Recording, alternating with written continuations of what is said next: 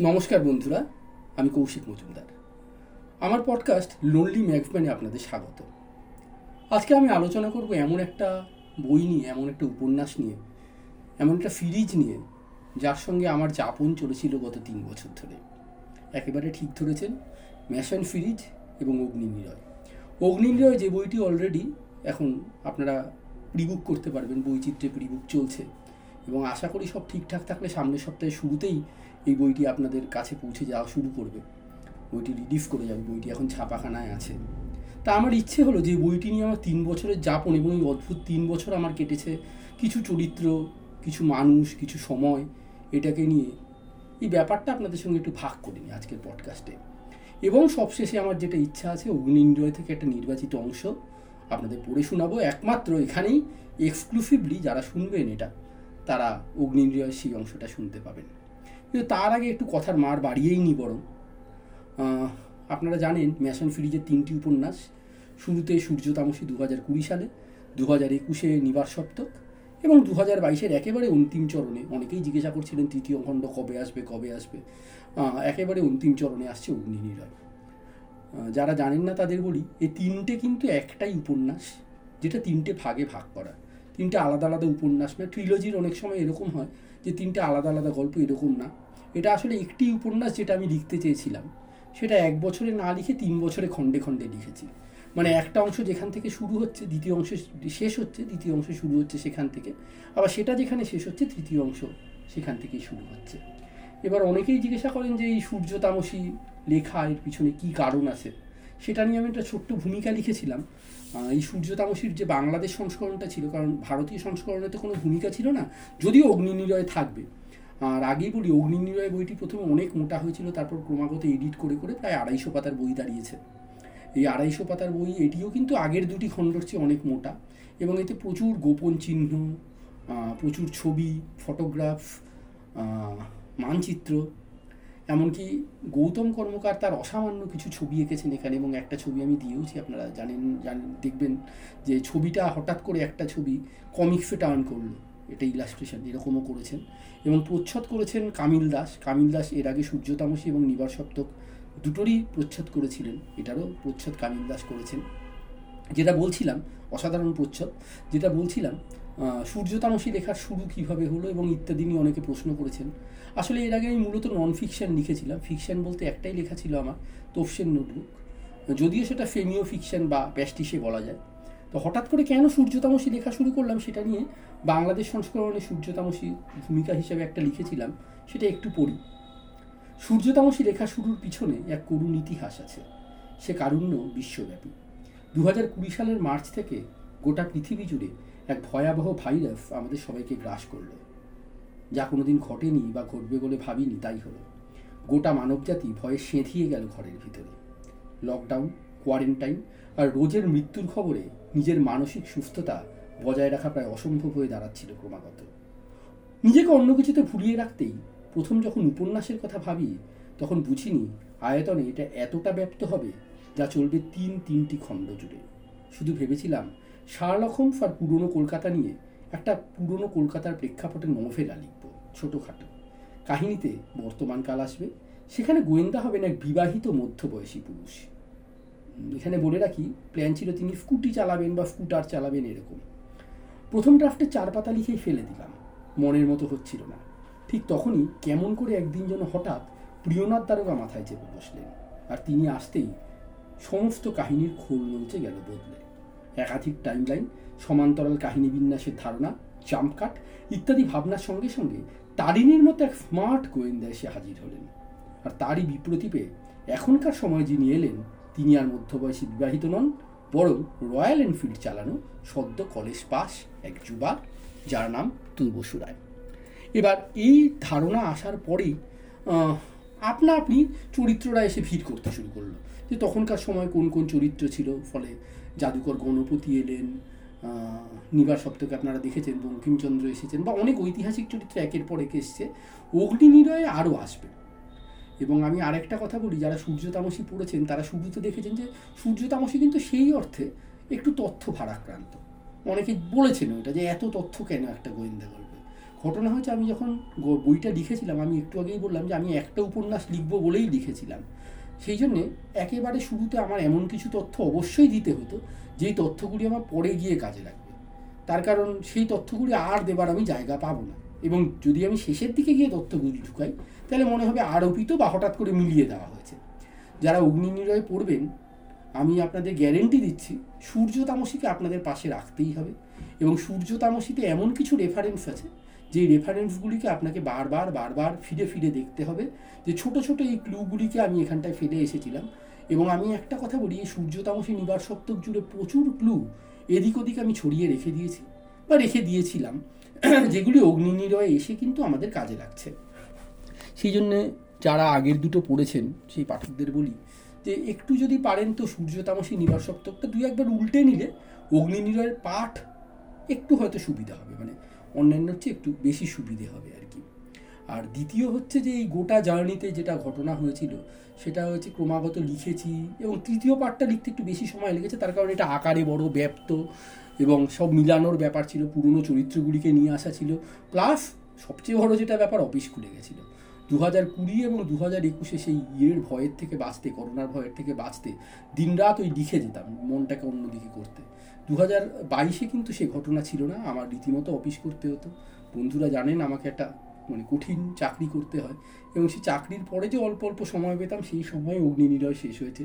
অগ্নি নিরয় শেষ হওয়ার পরে এবং প্রত্যেকটার পরেই যেরকম হয় আমার স্ত্রী অরুন্ধতী, তাকে আমি পড়ে শুনিয়েছি, সে বিভিন্ন জায়গায় ইনপুট আগেও দিয়েছে, এবারও দিয়েছে। তারপরে আমি দু একজনকে পড়ে শুনিয়েছিলাম। গৌতম দা পড়েছিলেন। যে মেয়েটি আমাদের প্রুফ চেক করে, সে পড়েছিল বিভিন্ন জনের মতামত নিয়ে। তারপরে একটি সিলিন্ডার কাটে এডিট করা হয়। মানে যেটাই সবচেয়ে বেশি সময় লাগে। আমি যে বলছিলাম প্রি পোস্ট প্রোডাকশানে সময় লাগছে, সেটা হচ্ছে একটা সিলিন্ডার কাটে এডিট করা হয়। যে যেই এডিটে আমরা যতটুকু মেদো বা অগ্নি নিরয় ছিল, সেটাকে ছেঁটে কেটে মানে অনেকগুলি পাতা আমরা বাদ দিতে পেরেছি আর কি, বা অনেকগুলি শব্দ আমরা বাদ দিতে পেরেছি। বাদ দিয়ে অগ্নি নিরয়কে যতটা সম্ভব এবং মানে আমার তো মনে হয় যে এর পরে খুব বেশি মেয়েদার বাদ যাওয়ার জায়গা ছিল না। কারণ দু তিনজনের থেকে মতামত নিয়ে দু তিনজন পাঠককে পড়িয়ে আমরা ফিডব্যাক নিয়ে সেই অনুযায়ী এটার মেদ হ্রাস করেছি, করে দুশো পঞ্চাশ পাতার এই বইটি তৈরি হয়েছে। এবং এখানে গোটা গল্পটা যেটা হচ্ছে, সেটা হচ্ছে এতক্ষণ সূর্য তামসী বা নিবার সপ্তকে গল্পটা এমনভাবে চলছিল যেন আমরা একটা বইয়ের হঠাৎ করে মাছ পাতাটা খুলে ফেলেছি। মাছ পাতাটা খুলে ফেলে পিছনের দিকে পড়া শুরু করেছি। আমরা জানি না এগুলি কেন হচ্ছে। এর আগে কি হয়েছে? তুর্বসুর ক্ষেত্রেও তাই মানে বর্তমান ঘটনার ক্ষেত্রেও তাই যে হঠাৎ করে তুর্বসু এরকম একটা কেফের মধ্যে পড়ে গেল কী করে? নিবার সপ্তকে কিছুটা হিন্ট আছে কিন্তু পুরোটা নেই। এবং সবচেয়ে যে যে ব্যাপারটা আঠেরোশো বিরানব্বই সালে ওই যে গণপতি তারিণী, তারা গিয়ে ওই একটা মরা পেল যে মরার গায়ে ইচিং খোদিত করা সেইটাও একটা মাছ পাতার অংশ মনে হয়। তারপরে একের পর এক ঘটনা ঘটে চলে। কিন্তু সেই বডিটা কেন এলো, কীভাবে এলো এবং তার কি হলো, সত্যি সত্যি কি আমরা যা ভাবছি ঘটনাটা তাই, না এর পিছনে আরও বড় কোনো চক্রান্ত আছে আরও বড় কোনো ব্যাপার আছে, সেটা কিন্তু জানা যাবে অগ্নিনিরয়। এবং অগ্নিনিরয় আরও বেশিভাবে যেটা আসবে, সেটা হচ্ছে ম্যাশানিক রিচুয়াল জাবুলনদের কার্যকলাপ ম্যাশানিক কোডস ম্যাশানিক হ্যান্ডশেকস এরকম বিভিন্ন জিনিসপত্র যেগুলি সচরাচর আমরা জানি না, তার কারণ হচ্ছে ম্যাশানরা সিক্রেট সোসাইটি এই গোপন যে সংগঠনগুলি আছে, সেগুলি সম্পর্কে তো খুব বেশি জানা যায় না। এবং ম্যাশানরা কিন্তু ইন্ডিয়াতেও প্রচণ্ডভাবে ছড়িয়ে পড়েছিল। তাদের মধ্যে কারা কীভাবে ছড়িয়ে পড়েছে ইত্যাদি ইত্যাদি, এইসব ব্যাপার নিয়ে কিন্তু এই অংশটা গড়ে উঠেছে। এবং এই অংশে গোটা গল্পটা কিন্তু শুরু হবে হঠাৎ করে আমরা দেখব যে মাছ পাতা থেকে না এবার গল্পটা ক্রোনোলজিক্যালি আগের থেকে শুরু হবে। মানে আগে কি ঘটনা ঘটেছিল, যার জন্য আঠেরোশো বিরানব্বই সালে ওই বডিটা পড়েছিল। সেই ক্লুগুলি আমরা এতদিন পেয়েছিলাম। এবার ঘটনাটা আমরা কিছুটা হলেও জানতে পারব এবং সেই জন্য এতদিন পরে অগ্নি নিরয় গিয়ে আমাদের এতদিন পাওয়া যে ক্লুগুলি, সেগুলিকে জুড়তে সুবিধে হবে। আর বেশি বলব না, কারণ বেশি বললে স্পয়লার হয়ে যাবে। এটুকুই বলব। আমি শুধু একটা কাজ করি যেটা হয় প্রায়, সেটা হচ্ছে একটা বই বেরোবার আগে তো বই থেকে কিছু এক্সক্রাফট বা নির্বাচিত অংশ লেখক পড়ে শোনান। তা আমার ইচ্ছে আছে বইয়ের মাঝখান থেকে, আবার সেই মাঝখানের পাতা খোলার গল্প চলে আসছে। মাঝখানের একটা পাতা খুলে এই মুহূর্তে বইয়ের একটা মাঝখানের পাতা থেকে আমি কিছু লাইন পড়ে শোনাই। এগুলি কনটেক্সট কী বা হঠাৎ কেন এগুলি পড়া হচ্ছে সেগুলি হয়তো কিছুটা বোঝা যাবে, কিছুটা বোঝা যাবে না। দেখুন কেমন লাগে আপনাদের। আমি একেবারে বইয়ের মাঝখানে একটা পাতা থেকে র্যান্ডাম একটা পাতা খুলে সেই পাতাটা পড়ছি।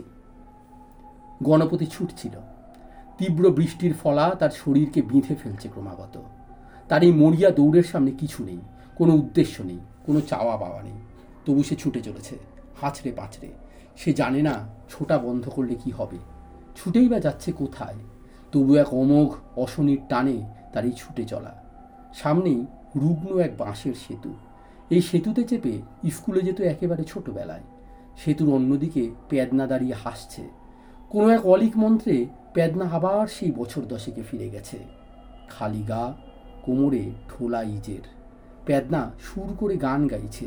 ও ললিতে, চাপা কলিতে একটা কথা শুন সে রাধার ঘরে চোর ঢুকেছে, চূড়া বাঁধা এক মিন সে গণপতি সেই সেতু দিয়ে ওপারে পৌঁছাতেই দেখল পেদনা আর নেই।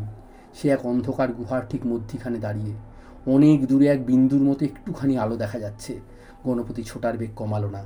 সে অন্ধকার গুহাতেও চোখ সয়ে গেছে অনেকটাই।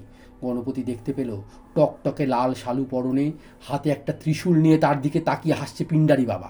বেটা, তাকাত হ্যায়, হিম্মাত হ্যায়। না, সে ভুল দেখছে।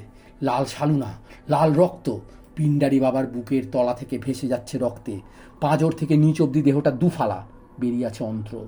তবু বাবা হা হা করে হাসছেন। গণপতি ছোটা থামালো না। সেই অবস্থাতেই কানের কাছে কে যেন ফিসফিস করে বলল, হাজতে যাবি? না আমাদের কথা শুনবি? গণপতি সভয়ে দেখে, সামনের ছেলেটার দাঁত উঁচু। সামনের ছেলেটার হাতের একটা আঙুল নেই। সেই হাতেই সে বাড়িয়ে ধরেছে অদ্ভুত এক বাক্স। গণপতি জানে এই বাক্সে ভূত আছে। গণপতি হাত বাড়িয়ে বাক্স নিতে যায় আর তখনই খেয়াল করে তার হাতে হাত করা বাঁধা। স্মিথ অ্যান্ড ওয়েফেন, যার একদিক ঝালাই করে আটকে দেওয়া। গণপতি বুঝতে পারে না কি করবে। মাথার ভিতর অজস্র কথামালা জাল বুনে চলে। গোটা গুহা ভরে চলে মহিলা কণ্ঠের এক হাসিতে। এ হাসি গণপতির খুব চেনা। সোনাগাজির লক্ষ্মীমতি হাসছে, মরে গিয়েও হাসছে। আর একটু দূরে দাঁড়িয়ে আছে সেই অদ্ভুত সুন্দর মেয়েটা। লক্ষণ যাকে নিজের দিদি বলে ডাকে। মায়াবী চোখে মেয়েটা গণপতির দিকে তাকিয়ে আছে। গণপতি তার দিকে এগিয়ে যেতেই দেখল সে ভুল দেখছে। এ অন্য মানুষ, এ নারী না, পুরুষ, শৈল। শৈলচরণ সান্যাল। শৈলর হাতে একটা পাতলা ছাপা রঙিন কাগজ। গণপতি হাত করায় বাঁধা হাত বাড়িয়ে সে কাগজ নিতে যেতেই শৈল ছুট লাগালো। ধাওয়া করল গণপতি। গুহার ছাদ ভেঙে যাচ্ছে আর সেখান থেকে খুব ধীরে নিচে এসে পড়ছে একটা মৃতদেহ, হ্যারিডের মৃতদেহ। শৈলর সেদিকে নজর নেই। সে দৌড়াচ্ছে। দৌড়াতে দৌড়াতে দুজনে চলে এলো গুহার একেবারে শেষে। এখানে অপার্থিব এক নীল আলোয় ভরে আছে চারিদিক। শৈল দৌড় থামালো না। সামনেই অতল স্পর্শী এক খাদ। শৈল সোজা গিয়ে লাভ দিল সেই খাদে। গণপতিকে সে রাখল আয় আয়, বলে। গণপতি দ্বিধা করে। বুঝতে পারে না তার লাফালু উচিত কিনা। ততক্ষণে খাদের ধারে ওরা সবাই এসে গেছে। প্রিয়নাথ দারোগা ফাইগারফেন সাহেব, বড় লাট, এমনকি হীরাল আলো কেউ কিচ্ছু বলছে না। সবাই অপেক্ষা করছে গণপতির মহাপতনের। ভিড়ের মধ্যে থেকে এগিয়ে এলেন এক সাহেব। সেই সাহেব, যার এক চোখ নীল, অন্য চোখ ধূসর। গণপতিকে কিছু বুঝতে না দিয়ে সাহেব হালকা হাতে মারলেন এক ঠেলা। গণপতি দেখল, কোন আজব মন্ত্র বলে সে আবার চলে এসছে ছোট্টুলাল দুর্গাপ্রসাদ ঘাটে। ডুবে যাচ্ছে। জল বেড়ে উঠছে। গলা, কান, মাথা, আর ঠিক সেই সময় একটা হাত এগিয়ে এসে তার চুলের মুঠি ধরল দৃঢ়ভাবে। ধরফর করে বিছানায় উঠে বসল গণপতি। তার সারা গা ঘামে ভিজে যাচ্ছে, যেন সদ্য স্নান সেরে এসেছে। ধীরে ধীরে তাঁবুর পর্দা সরিয়ে বাইরে বেরিয়ে এলো। গোটা মেলা যেন শ্মশান ভূমি একটা মানুষও জেগে নেই। দু একটা কুকুর ঘুরে বেড়াচ্ছে এদিক ওদিক। তাদেরই একজন গণপতিকে দেখতে পেয়ে লেজ নাড়তে নাড়তে এগিয়ে এলো। শেষ রাত, পূর্ণিমা চাঁদ প্রায় ঠলো ঠলো এখনই সময়। আর বেশি দেরি করলে অবস্থা হাতের বাইরে বেরিয়ে যেতে পারে। পরনের ধুতিটায় মালকোচা ময়ূরে একটা ফতুয়া চাপিয়ে সেই রাতেই গণপতি ক্লাইভ স্ট্রিটের দিকে পা বাড়ালো। লক্ষ্মীমতী মারা যাবার পর বেশ কিছুদিন তার ঘর ফাঁকা ছিল। যতই হোক অপঘাত মৃত্যু। বেশ্যাদের মধ্যে আর কিছু ভয় থাক না থাক, ভূতের ভয় প্রবল। এতদিন পরেও যখন কোনো উপদ্রব হয়নি, তখন সবাই ধরে নিল লক্ষ্মীমতী এই ঘরের মায়া কাটিয়ে অন্য লোকে জমিয়ে বসেছে। এখন তার ঘরের দখল নিয়েছে জুই নামে অল্প বয়সী এক বেশ্যা। গায়ের রং কালো হলেও মুখশ্রী সুন্দর, খদ্দেরকে বশ করার ছলাকলা এর মধ্যেই ভালো আয়ত্ত করেছে। এক সাহেব ইদানিং তার বাঁধা বাবু। প্রতিদিন রাতে একটু বেশি রাত করে সাহেব হাজির হন। এ সাহেব অন্যদের মধ্যে না। দেখলেই কেমন ভয় ভয় করে, বিশেষ করে চোখের দিকে তাকালে। সাহেবকে খুশি করতে অনেক সময় তার নিজের ঘরেই আরও দুই চারটি মেয়েকে বসাতে হয় জুঁয়ের একা জুঁইতে সাহেবের সুখ হয় না। ইদানিং সাহেবের নতুন শখ হয়েছে। সোনাগাজির অলিতে গলিতে বেশ্যাদের ছোট ছোট ছেলেরা ঘুরে বেড়ায়। এরা সবচেয়ে হতভাগা। মায়ের এদের থেকে কোনো আশা নেই। বড় হয়ে হয় দালাল হবে, নয় গুন্ডা বদমাস এই সাহেব আসার পর এদের ভাগ্য কিছুটা খুলেছে। সাহেবের আদেশে জুঁই এদের মধ্যেই দেখতে শুনতে ভালো এমন সাত আট বছরের দুটো একটা ছেলেকে নিয়ে ধরে আসে। প্রচুর টাকা বকশিস দিয়ে বলা হয় কাউকে কিচ্ছু না বলতে। সাহেব এদের নিয়ে ফুর্তি করেন। জুঁই দরজার কাছে পাহারা দেয়। এদের মায়েরা খেয়াল রাখে না ঠিক, কিন্তু যদি জানে জুঁই তাদের ছেলেদের দিয়ে এইসব কাজ করাচ্ছে, তবে অনর্থ হবে। এখন প্রায় শেষ রাত। এখনও সাহেব বিছানায় উলঙ্গ হয়ে শুয়ে আছেন। দুটো বাচ্চা ছেলে ক্লান্ত হয়ে পাশে ঘুমিয়ে পড়েছে। জুঁই মুখ ফিরিয়ে একটা দীর্ঘশ্বাস ফেলে আকাশের চাঁদের দিকে তাকিয়ে রইল। মাথায় প্রচণ্ড যন্ত্রণা তারিণীর। সেই যবে হাসপাতাল থেকে বাড়ি ফিরেছে, রাত গভীর হলেই ব্যথা বাড়ে। প্রথমে মাথার ঠিক মাঝখানে চিরিক করে একটা ঝিলিক দিলেই তারিণীর ঘুম ভেঙে যায়। তারপর ধীরে ধীরে সেই ব্যথা ছড়িয়ে পড়ে গোটা মাথা জুড়ে। আর শুয়ে থাকা যায় না। তারিণী পাগলের মতো ঘরে পাইচারি আরম্ভ করে, মাথা টিপে ধরে বসে থাকে। মাঝে মাঝে অন্য কথা ভেবে ব্যথাকে ভুলে থাকতে চায়। আজই যেমন রাত প্রায় শেষ হলেও সে জেগে আছে। টেবিলের কেরোসিন ল্যাম্পের মাথায় কালি জমে প্রায় নিভু নিভু, এক মনে তারিণী ডায়েরি লিখে চলেছে। এসব করলে বরং মনটা অন্যদিকে যায়। শৈলর লেখা সেই ভয়ঙ্কর নাটকে যদি বিন্দুমাত্র সত্যিও থেকে থাকে, তবে ইংরেজ রাজত্বে এত বড় দুঃসময় আজ আর আসেনি। ম্যাশানিক ব্রাদাররা পরিষ্কার দুই ভাগে ভাগ হয়ে গেছেন। তবে উপায় কি? আর এই রানীকে সরিয়ে দিলে নতুন রাজা কে হবেন? বেশ কয়েকবার পড়ে শৈলর সেই নাটক তারিণীর মুখস্থ হয়ে গেছে। মাথার দুদিকে রক চেপে আবার সে লাইনগুলি মনে করার চেষ্টা করল। বিজ্ঞাপন, প্রথম অঙ্ক, দ্বিতীয় অঙ্ক আর তার শেষে গোটা ষড়যন্ত্র। এতক্ষণে তারিণীর সামনে ধীরে ধীরে একটা রূপ নিতে শুরু করেছে। আর এই যদি সত্যি হয়, তবে তার ঠেকানোর সাধ্যে তার মতো ছাপোষা মানুষের নেই। ভারত ভিক্ষা ছবির প্রতিটা সংকেত এবার তার কাছে পরিষ্কার। মাথার তীব্র যন্ত্রণা ভুলে ভূতগ্রস্তের মতো তারিণী ডায়েরিতে সব কিছু লিখে যেতে লাগল। অফিসে ছুটি মঞ্জুর হয়েছে। প্রিয়নাথ দেশের বাড়ি যেতে পারেন। কিন্তু এই প্রথমবার প্রিয়নাথের বাড়ি যেতে ইচ্ছেই করছে না। এমন ভয়ানক এক বিপদ গিলোটিনের মতো গলার কাছে ছুলে রয়েছে, এই অবস্থায় বাড়ি গেলেও শান্তি পাবেন না তিনি। বিছানায় শুয়ে শুয়ে এইসবই সাত পাঁচ ভাবছিলেন। গোটা কেফটা যেভাবে শুরু হয়েছিল, এখন সব কিছু ঘুরে গিয়ে একেবারে অন্য রূপ নিচ্ছে। ব্রাদারহুড, জাবুলন, মহারানী, ষড়যন্ত্র, একসঙ্গে এত কিছু এক জীবনে তাকে দেখতে হবে বলে ভাবেননি প্রিয়নাথ। ফাইগারফোন সাহেব যা ইঙ্গিত দিলেন, তাতে এরা খুব তাড়াতাড়ি কিছু একটা করবে। কি করবে? সে বিষয়ে বিন্দুমাত্র ধারণা যদি তার থাকতো, আর এই ভূত, ব্যাপারটাই বাকি হাতে শৈলচরণের নাটকটা নিয়ে উল্টে পাল্টে দেখছিলেন। হঠাৎ একেবারে পঞ্চম অঙ্কের শেষের দিকে চোখ পড়ল তার। তোয়াজি হিলিভূত সেনাপতি, কথা শুনবে না, সেনাপতির বিলাপ, গোটা ব্যাপারটাই এবার চেনা চেনা লাগছে। আর যদি তাই হয়, তবে এতদিন যে সমস্যা নিয়ে মাথার চুল ছিঁড়েছে গোটা পুলিশ ডিপার্টমেন্ট, সেটা আসল সমস্যাই না। সমস্যার পূর্বাভাস মাত্র। ভয়ানক একটা ঝড় আসছে। কাল যে করেই হোক তারিনী আর ফাইগারফোনের সঙ্গে দেখা করে তারই ধারণার কথা বলতে হবে। আজ রাতে ঘুম হবে না। পূর্ণিমার চাঁদের আলোতে ঘর ভেসে যাচ্ছে। তারই মধ্যে টেবিলের আলোটা উস্কে দিলেন প্রিয়নাথ। টেবিলে সদ্য প্রকাশিত এক গোয়েন্দার আত্মজীবনী। আসল লেখকের নাম নেই। নামটা দেখি আগ্রহী হয়ে কিনেছিলেন তিনি। ঘুমি যখন আসবেন না, পড়ে দেখা যাক। কী লিখেছে তার ফ্রিজের সমনামী এই বাঁকা উল্লার দপ্তরে? গ্রেট ইস্টার্ন হোটেলের কোনো ঘরে কোনো আলো জ্বলছে না। সবাই যেন রাত্রির সুসুক্তির ঘরে ক্লান্তির আলোয়ান মুড়ে অচৈতন্য। শুধু দোতলার এক ঘরে একটা লোক জেগে আছে। তার টেবিলে গ্যাসোজিনের পাত্র, তার ঘরে ঘন তামাকের ধোয়ায় আচ্ছন্ন, চক্ষু দুটি মুজে তিনি দুই পা টান করে ইজি চেয়ারে আতশোয়া হয়ে ভেবে চলেছেন। যে দায়িত্ব নিয়ে দ্বিতীয়বার ইংরেজ রাজত্বের এই দ্বিতীয় লন্ডনে পা রেখেছেন তিনি, জানেন না সেই কাজে সফল কাম হবেন কি না আজ একাকী এই ভিন দেশে এই হোটেলের ঘরে বসে প্রথমবার তার মনে হলো এককালে গৃহসখাসী ডাক্তারের কথা, লন্ডনের লাইফেনিয়াম থিয়েটারের কথা চোরা গলিঘুঁচিতে ঘুরে বেড়ানো উইগিনফ আর তার দলবলের কথা। যে দায়িত্ব পালনে তিনি এদেশে এসছেন, তার শেষ কোনো রোমান্টিক গল্পের মতো সুখদায়ক হবে না তিনি জানেন। তিনি জানেন এই পথের শেষে রয়েছে এক রক্ত ঢালা করুণ পরিসমাপ্তি। যে পক্ষেরই জয় আসুক না কেন, তা আসবে প্রাণের বিনিময়। চেয়ে চেয়ে দেখা ছাড়া তার আর কোনো উপায় নেই। শুধু যে কাজের জন্য তাকে পাঠানো হয়েছে, সেই কাজটুকু ঠিকভাবে করে সঙ্গে সঙ্গে দেশে ফিরে যেতে হবে। কিন্তু যারা পড়ে থাকবে, কী হবে তাদের? কী হবে তারিণী গণপতি কিংবা প্রিয়নাথের? যদি বেঁচেও থাকে, এদের জীবন আর আগের মতো থাকবে না। একমাত্র তিনিই জানেন, এই অপরাধের পিছনে যে দীর্ঘ ছায়া আছে, সেই ছায়া ঠিক কতটা দীর্ঘ। তাকে আন্দাজ করা যায়, কিন্তু স্পর্শ করা যায় না। শৈল স্পর্শ করতে চেয়েছিল হয়তো, আর তাই তাকে চিরশান্তির দেশে চলে যেতে হলো।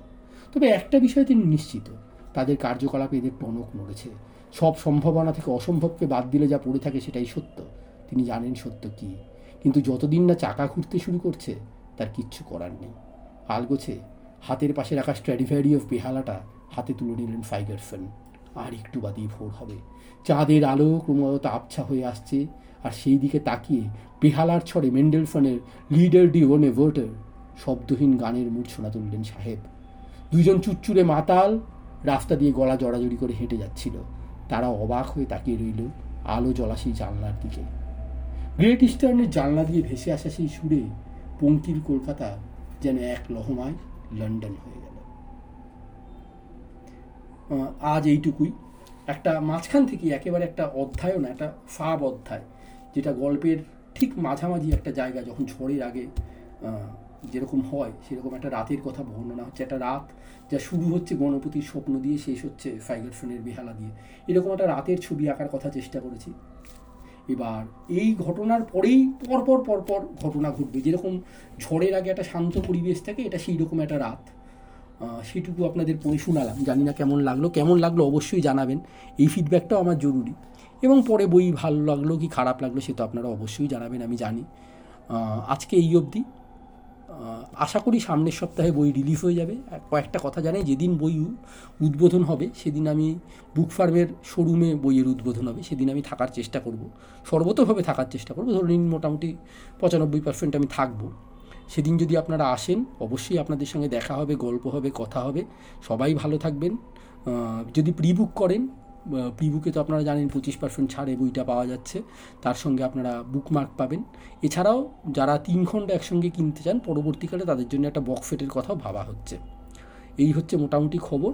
আর যারা এতদিন কিনেছেন তাদের জন্য একটা ব্যবস্থা করার কথা ভাবা হচ্ছে। যদি কি সামান্য কিছু টাকা দিয়ে বাক্সটা আলাদা করে কিনে নেওয়া যায়, এরকম একটা চিন্তাভাবনাও করা হচ্ছে। এটা কদ্দূর কি হবে, এখনই কথা দিতে পারছি না, তবে আমরা ভাবছি। আশা করি অগ্নি নিরয়ের এই অংশটা আপনাদের ভালো লাগল। কেমন লাগল? অবশ্যই জানাবেন। ভালো থাকবেন। শুভরাত্রি।